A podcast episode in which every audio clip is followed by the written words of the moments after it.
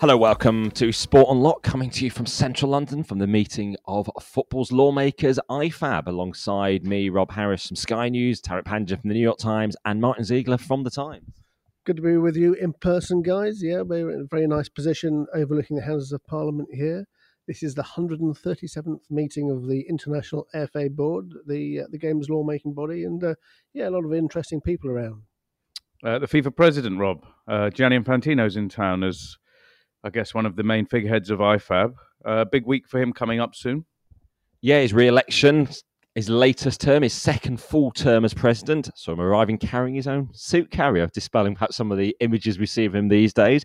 His week that started in lavish surroundings of Paris and the FIFA best ceremony. There he was in his tuxedo and white trainers. Yeah, of all the places for, for that tuxedo and white trainer combo to be, Paris uh, on Monday was uh, the centre of footballing news. And Martin, you did used to have the FIFA best vote, didn't you, from England? The journalist vote, although no more. Yeah, no, I had it for, for the last three years. Um, yes, but no more. It has moved on to John Cross, the uh, chairman of the Football Writers Association. But yes, Paris is increasingly important for FIFA. Um, they've got an office there as well. It was the venue for, for their awards and um, also interesting with the what happened with the French Federation president Noel Le Yeah, on that very day, we hear that Noel Le Graët has finally, I guess for some people, resigned after months and months of controversy, that investigation into his conduct, that alleged sexual harassment, um, text messages, sent to female employees, um, and all, all, sorts of other cultural problems at, at um, the French Football Federation. Noel Le Graët, uh, 81, finally fell on his sword, but he got lots of um, kind words on his way out, Rob. He did, particularly from the FIFA president Gianni Infantino, praising him as an excellent president, having overseen the Women's World Cup, and he remains on the FIFA Council, that $250,000 a year position at least. And he's also got a key role in the FIFA office in Paris, doesn't he? Yeah, and that office in, in Paris is getting um, increasingly important. It's it's the head of the FIFA development arm with a focus particularly on Africa. The clearinghouse for football transfers is going to be run out of Paris. And Noel Le Graët is is basically Gianni Infantino's eyes and ears in, in that office. He was appointed to the role um, in January 2022 alongside all the other roles you just mentioned.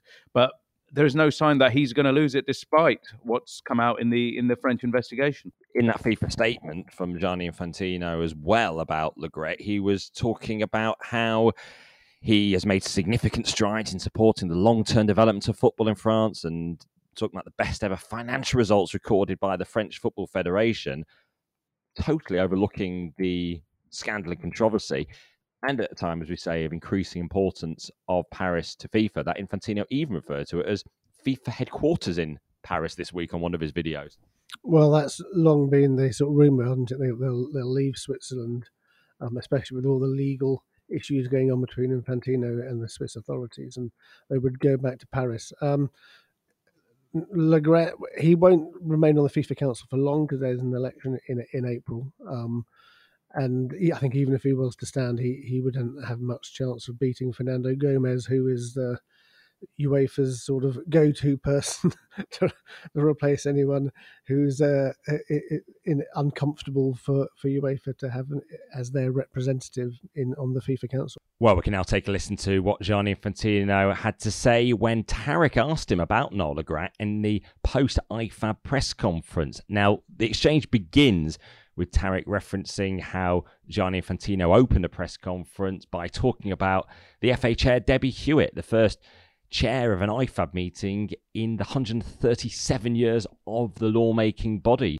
Gianni Infantino also referenced the male dominated media pack at the small press conference. Gianni Infantino did reference at one point you will hear a woman who was filming the press conference in a slightly uneasy exchange. Certainly did highlight there is more needed to be done in terms of gender diversity in the media. Here is that exchange with Tariq trying to ask about Noel Le Graët too long, right? 137 years for a woman to chair one of these meetings. And you're quite right to point out this room as well. Um, just in light of that gender and trying to keep. I, What's your name? Jane. Jane. Welcome, Jane. trying to keep in with with that introduction that you made to, to, to the press conference today. I noticed on Monday you released a statement like, heavily in support of Noel Le Graët, the French football president.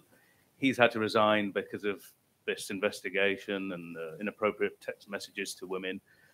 Um, and is he still retaining your support and keep that role at FIFA, given what we've just talked about, you know, gender equality and better stewardship of the game? What this has to do with the with the IFAB? Sorry. It's just your introduction was about it's great to have women. Yeah, chairing the IFAB uh, meeting.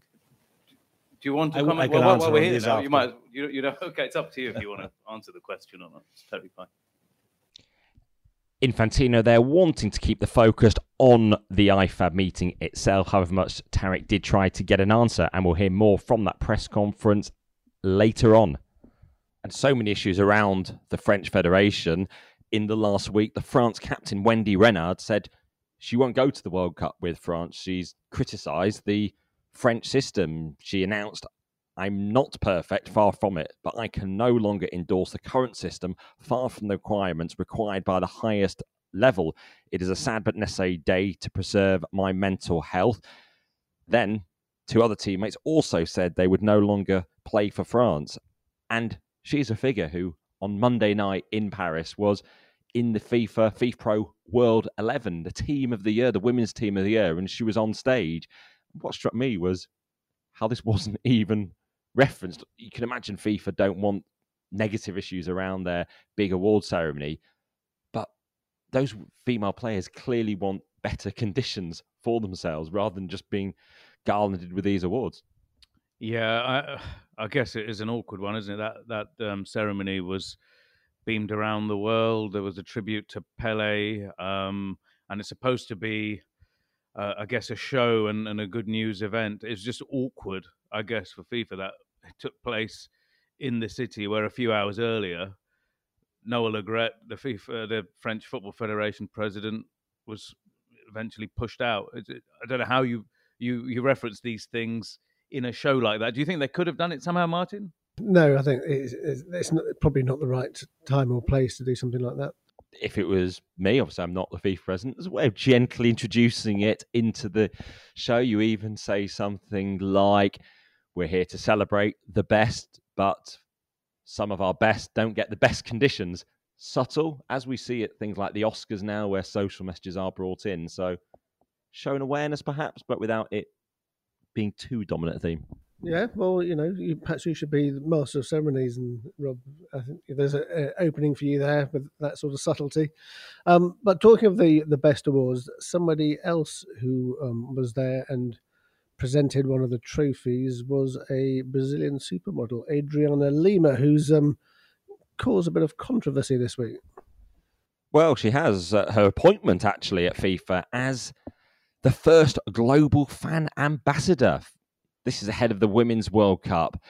No sense of how this process was carried out, who they sought to ho- fill this position, what exactly she's qualified her for it beyond uh, her global standing. And according to FIFA, her role is to develop, promote, and participate in several global initiatives. And she was actually called supermodel in her first description of her various roles in the world by FIFA. Yeah, the the idea, Rob, of a supermodel or a bikini model being made a fan ambassador, particularly this year of all years, we got the biggest women's World Cup, a celebration of uh, you know, female sporting excellence. Um, but instead, the focus is on, I guess, you know, beauty and modeling, the the, the tropes that FIFA and the women's game is, is, I guess, trying to move on from. That women and girls are equal partners, equal participants in in world football. Um, and this seems a little bit, I guess, old fashioned, Martin. Yeah, I mean Moya Dodd, um, former Australia women's vice captain, former FIFA council member, she's said um, FIFA are tone deaf on this appointment. Um, is this really the, the sort of person, the role model they want to, to drive the game? Um, I, I, can understand where, where she's coming from, Moya, um, because I don't. It, seems a strange choice. I mean, uh, she may, uh, yes, got a sort of very large social media following, and she can perhaps, you know, tweet things or put things on Facebook which will you know, take help people. But I mean, I, you know, I don't really see the point of it. You know, what is she going to do? What's she going to bring? That's probably one of the key things. What does she actually deliver? What benefits does she deliver for the global game? Is she someone who's going to be talking about the sport? How does she engage with fans? What, what is she there to to drive up ticket sales? What exactly is the point of her position, or do you appoint someone who's actually a key marketing figure, a former player even. It helps to give them a role in the game. It's one of the things former players actually want often if they don't want to go into coaching or media punditry to actually have a role within football, particularly as we've just seen now the generation perhaps stopping playing are those who haven't benefited from good salaries playing women's football. Right. Well, of course, FIFA has that Legends program already, doesn't it, Rob? It's got all these celebrity football players. We saw quite a lot of that Legends group in in Paris uh, at the at the awards show. So this is a bolt on. So are we're going to see other celebrities being added into the mix. We also have obviously um, the the the I don't know if he's an official member of FIFA yet or not, but the famous chef, the Turkish guy Salt Bae, he seems to have a large Instagram following, and he's been connected to FIFA and Gianni Infantino all this time. So it's just a move towards celebrity people, be it supermodel, be it a high profile meat salesman or chef or whatever. Is that is that something they're going to do outside of football? Do you think? That's Nusret, who fem- memorably ended up on the pitch at the World Cup final, and FIFA announced a review into how he would end up there. And it's very much the influencer world of FIFA as we sort of uh, experience that sort of social rise for Gianni Infantino on his own Instagram account as well. And if we just go back to what Moya Dodd said. She posted at length. She's wondering what image this was sending out on body image, well being, and healthy eating in terms of actually choosing her as an ambassador of FIFA approaching this uh, Women's World Cup. And what she posted was, when a girl plays football, the world sees her differently. Instead of being complimented on her nice looks or pretty dress, she's valued for her game saving tackles and brilliant scoring. She's admired for what she can do rather than how she looks, putting her on equal footing with her brothers in a way that can alter the whole trajectory of her life's ambitions. And what Moya is saying is that's the message that should be ringing loud and true around the world. Where a supermodel fits into this is truly baffling. There was a statement, wasn't there, from the representative of um, the Brazilian model Adriana Lima, wasn't there?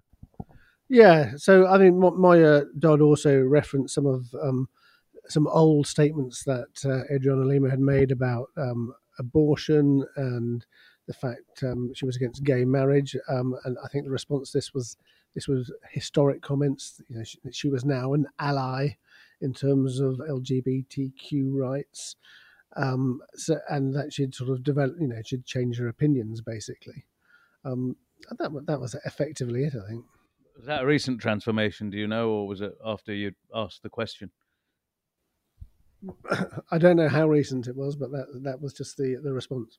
Also, what was interesting is to see hear the powerful words of, of Moya Dodd. There, she was on the, the FIFA Council for for quite a while, so is quite known in the corridors of FIFA.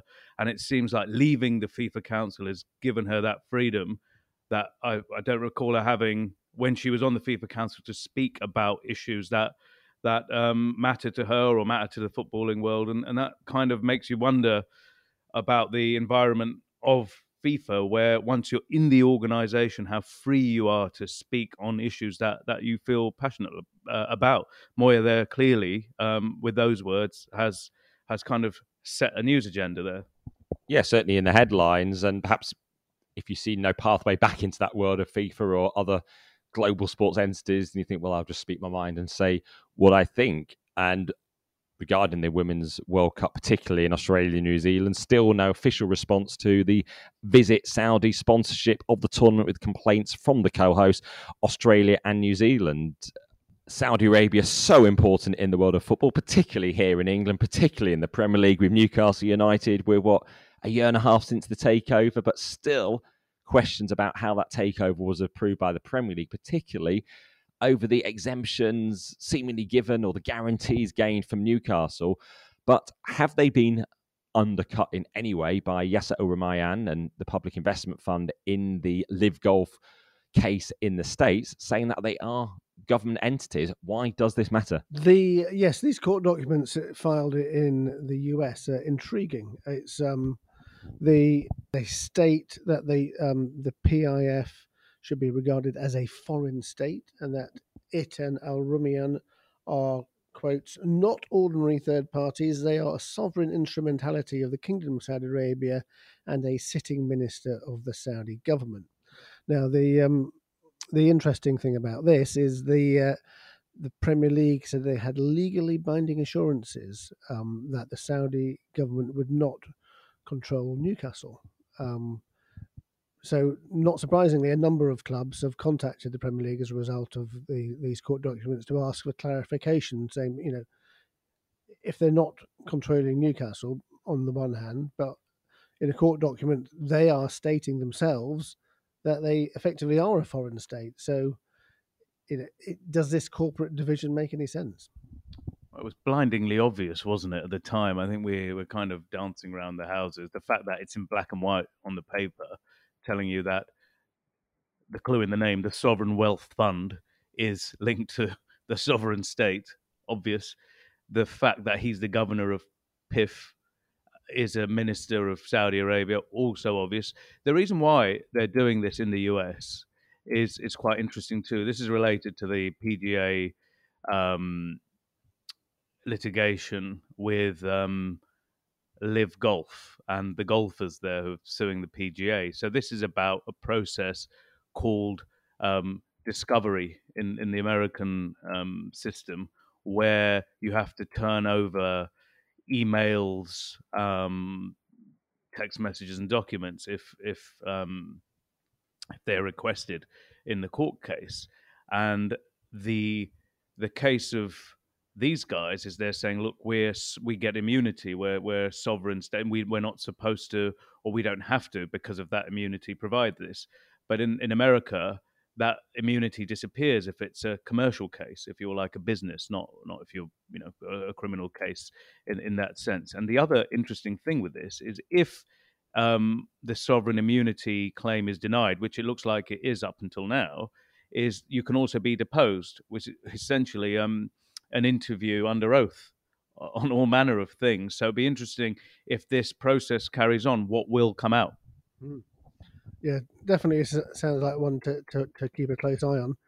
I mean, another interesting facet of this is that um, initially the Premier League they they believed that the Kingdom of Saudi Arabia was the owner and was a shadow director. Um, they uh, the, the, KSA, the Saudi government, they refused to accept this. I don't know why, which is an interesting question. Why would they not accept that they were the owner of Newcastle, and it was it was such a big thing that actually it sort of held up the takeover for eighteen months, and Mike Ashley went to to court, the former Newcastle owner, to try and get the Premier League to change their mind. But it says in those court documents that Mike Ashley said is that it it um, it says um, having taken external legal advice, the Premier League is provisionally minded to conclude that KSA would become a director. Um, we know that there's political pressure put on the Premier League after that, and then the, the Saudi uh, decided to stop um, pirating Premier League broadcasts, and they sort of settle their differences with beIN Sport, and that was the sort of key to the, the, the change. But why would why does the Saudi state not want to be seen as the owner of Newcastle? Yeah, and that's ne- never really been explained because there is nothing in the Premier League rules to say a state cannot own a Premier League club. No, which is obviously why there's still those unanswered questions publicly, why they had to say that the Saudi state doesn't control Newcastle United. And if we look at the board of the Public Investment Fund, it's headed by Mohammed bin Salman, the Crown Prince of Saudi Arabia. If we go through, then we go one, two, three, four, five, six ministers of the Saudi state are on the board. Then we've got an advisor at the Royal Court. And finally, Yasser Al Rumayyan, the governor of the Public Investment Fund, who's running things at Newcastle United. So I suppose can all these people, PIF, actually be running the, the club while actually it's not the state controlling the club? Anyone who buys a Premier League club or hopes to buy a Premier League club would have to go through something called the owners and directors test. Um, and that has uh, apparently it's quite stringent and it, it, does background checks on all of the people and whether they're kind of legally entitled to, to own a team. Isn't that right, Martin?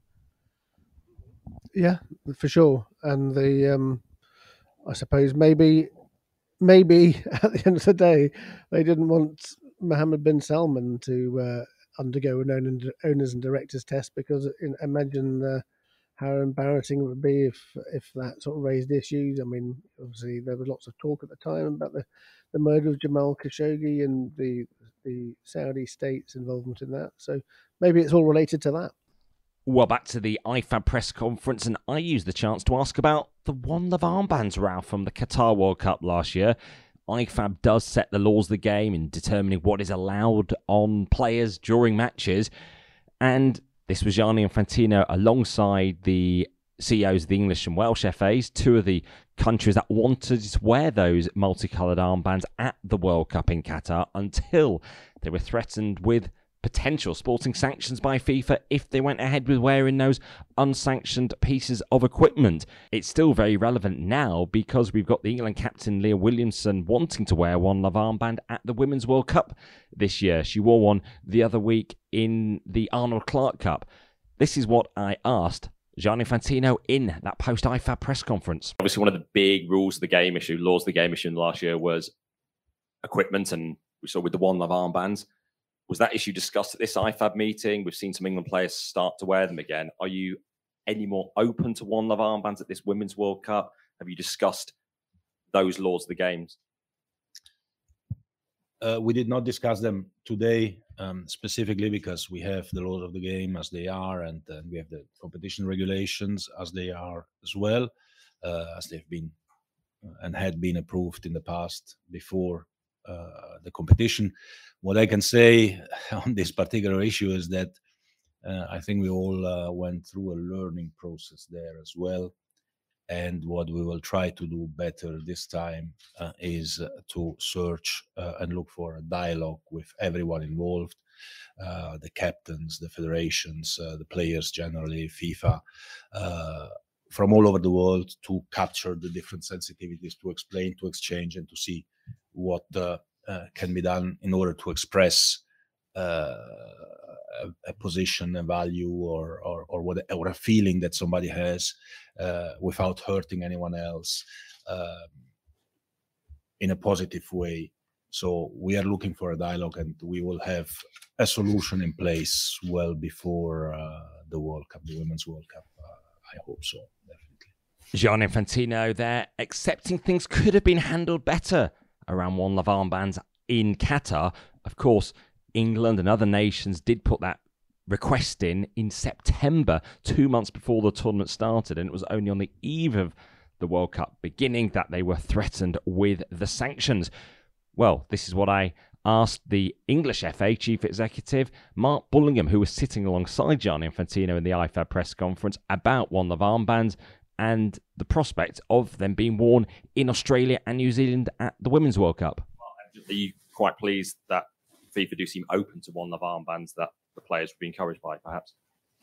I think, as, as Gianni said, that we've started a, a conversation. I think nobody um, nobody enjoyed the circumstance that we had at the Men's World Cup. That was difficult for all of us. We've started a conversation to make sure that we can resolve the situation a long time before the World Cup, and we will absolutely be involving, you know, broad range of people in that conversation. But the intention is to, to agree something.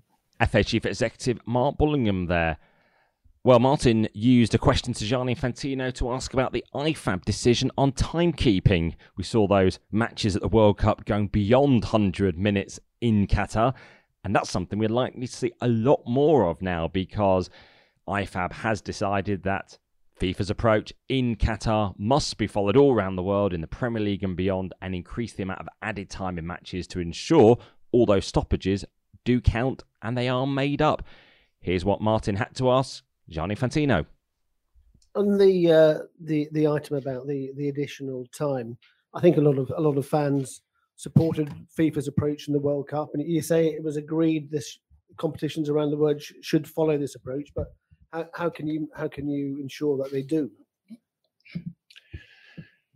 Well, by by convincing them that it's the right uh, the right thing to do, uh, by uh, speaking with them, by showing them our uh, analysis, uh, by clearly uh, seeing the benefits of of this. We want to fight against time wasting.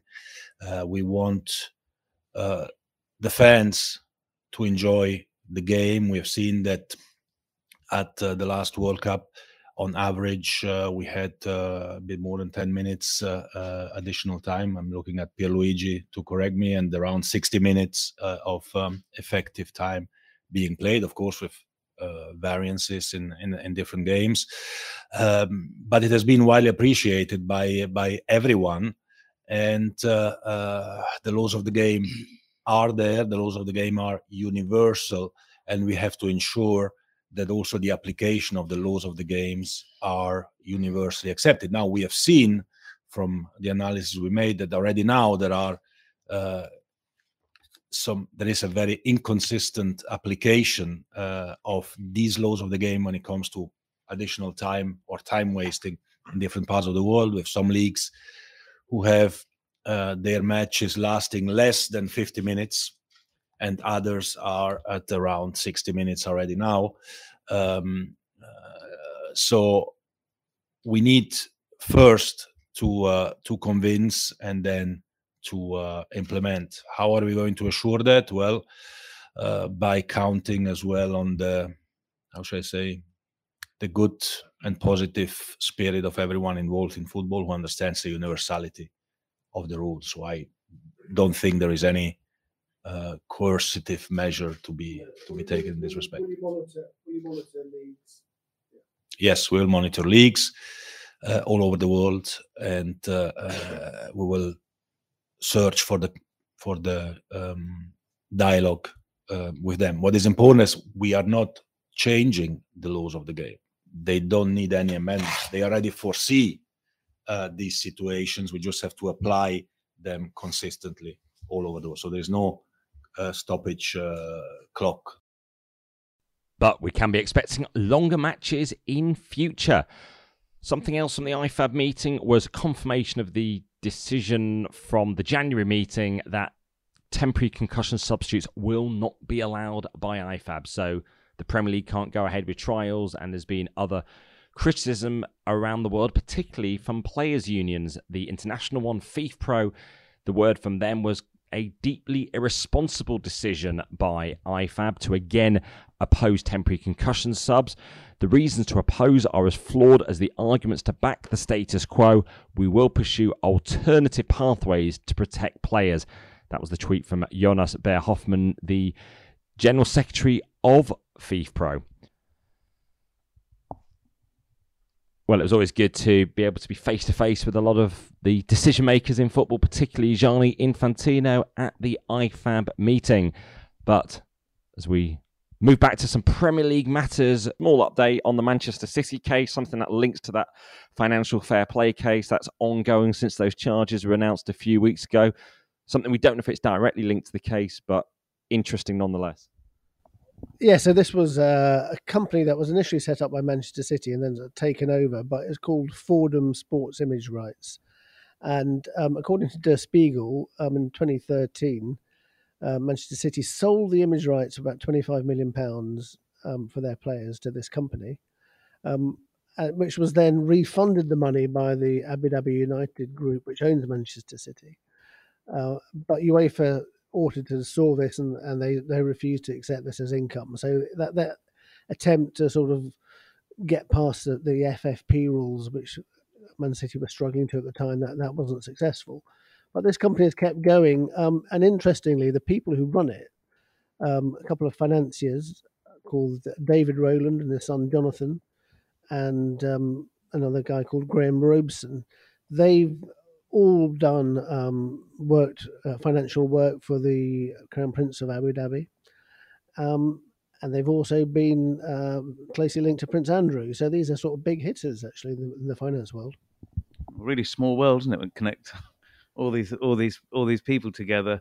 It's interesting speaking about Manchester City and something you said earlier with, with Newcastle. You said a number of Premier League clubs had written to the league to, to investigate the Newcastle situation or clarify it. And um, something similar happened with, with the Manchester City case as well, where teams in the league pushed the league to, you know, get to the bottom of this, get get into the investigation. I find that quite interesting because in the past, teams were not really pushing the league to investigate each other. This this feels like something different.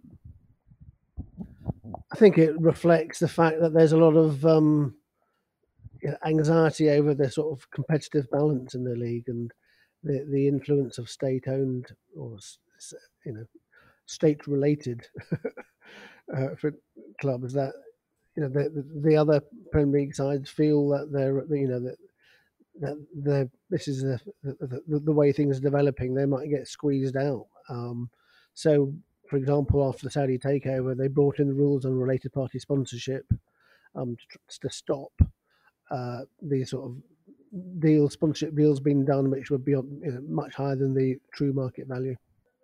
Speaking of uh, own ownership, there was a, a interesting um, the annual FT Business uh, of Football conference in, in London this week, and a lot of it was about the current trend these these private equity um, companies investing in football in Europe, and something I didn't realise it was brought up by Martin Broughton, one of the unsuccessful bidders for for Chelsea with, with a group. He was going to work with Josh Harris and David Blitzer own Crystal Palace and other sports teams.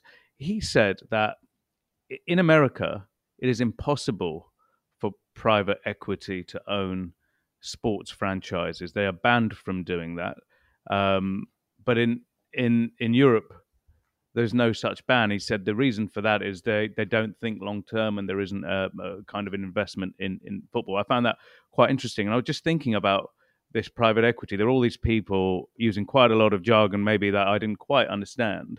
But I didn't see what benefit there is for football for these people being in the game. Like if if they're really successful, they will extract a load of money I'm not sure what they're going to bring to the table. And if all these wild bets are unsuccessful, there's going to be a lot of clubs in, in serious trouble.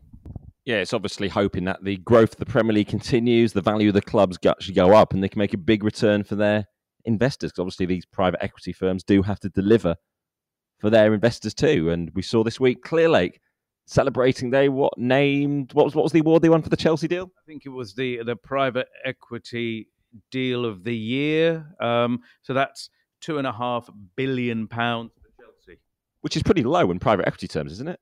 And pretty high in terms of football. I mean, the idea that that Chelsea deal was a was a steal is is still quite um, difficult to understand. Chelsea, of course, was losing a million a week, and um, it, they have to spend 1.75 billion over the next 10 years as well. On top of that, a steal and a turn of phrase there, as in a, a good deal, not, nothing else. Um, and that was the other interesting thing, actually, at the conference uh, that Martin Broughton, one of the losing bidders, brought up. He said, um, um, I'm going to paraphrase here. He said there was a cigarette's paper difference between the the last three bids, um, and then it was quite intriguing then how um, the the winning bidder was actually chosen. This is the Todd Boehly Clearlake Hansjörg Wyss, the uh, Swiss billionaire, how they managed to to take it. Um, and this, there's, you know, it's one of these deals where the commission is was seen or reportedly one of the most um, significant in a sports transaction um, in recent times. Well, finally, on this week's Sport and Unlocked, I spent part of the week at the English cricket racism hearings. This is uh, sparked by the scandal at Yorkshire, the systemic racist abuse at the county, sparked by the whistleblowing evidence of the former player Azeem Rafiq. And one of the notable things this week was the evidence given by the former England captain Michael Vaughan, who stands accused back in 2009 while playing for Yorkshire of saying to Rafiq and three other players of Asian heritage, there's too many of you lot. And he's denying ever saying it. He says he doesn't have full recollection of the day, but insistent he could not be racist because he was so proud of them. And it's a case that actually he's the only accused to be appearing at. And it's something that really is a watershed moment, isn't it, for cricket in this country? Oh, you've been down in Fleet Street, Robin, and seen it all all going going on in person. I mean, I've just been reading the reports, but one thing I, that has struck me is that the ECB's investigation seems to have been really, really poor. And I think whatever comes out of this hearing, if there's some unsatisfactory outcomes, and I think a lot of it might be down to the ECB. So, for example, on the Vaughan case, it's it, it's we we learned that the ECB's investigator, um, Mina Botros, he'd he'd tried to contact um, one of the players involved in the group of which Vaughan was alleged to have said this to. That's at Rana Naved-ul-Hasan. Sent him an email, got no reply, and just left it at that. Didn't try and call him, didn't seek out his number, which, if this is a crucial witness to such an important thing, it just seems really sort of, you know, poor, really. Yeah, quite, quite haphazard, given given the profile, given what we're talking about, given the promise of you know leaving no stone unturned, not not trying to call someone or get a phone number seems, uh, you know, real dereliction of of the responsibility there. Yeah, this is quite unusual actually as a hearing. In fact, we're hearing it in public. Media able to attend some of the days. We sit in a separate room watching the stream of it. The England Wales Cricket Board deciding for a public approach so we can hear a lot of this evidence being um, read out and in some cases cross examination. So it is shining a light on it. Yeah, I mean, I thought one of the, the another of the interesting things with Michael Vaughan said it's inconceivable he had said it, but he did uh, he did say that some tweets he'd posted in, in 2010, a, a year after the the alleged um, comment was made, um, that he, he he said he was disgusted by them now, and he'd had it gone on an inclusion course. He'd said, "Not many English people live in London. I need to learn a new language." And that uh, England's Muslim players, including Moeen Ali, had a special responsibility to confront strangers over whether they sympathised with Islamic terrorism. So um, I think it's you know quite important that, that that was brought up in the hearing and that um, it, that was certainly given an airing. Yeah, and that will be used to sort of assess his character. Um, Azeem Rafiq in the past apologised for his own anti-Semitic posts on Facebook. Um, he's talked about the education from that moment as Vaughan has talked about learning from his own misdeeds. In both cases, the post only emerged after this case, the wider Yorkshire case, was known, and people went sort of searching around, and these things did emerge. That case does continue. We're yet to be clear when there will be an outcome. Well, that about brings an end to this week's Sport Unlocked from Central London, from the International Football Association Board meeting. Good to be with you again, Rob. Yeah, let's uh, hope we do another face to face one very soon.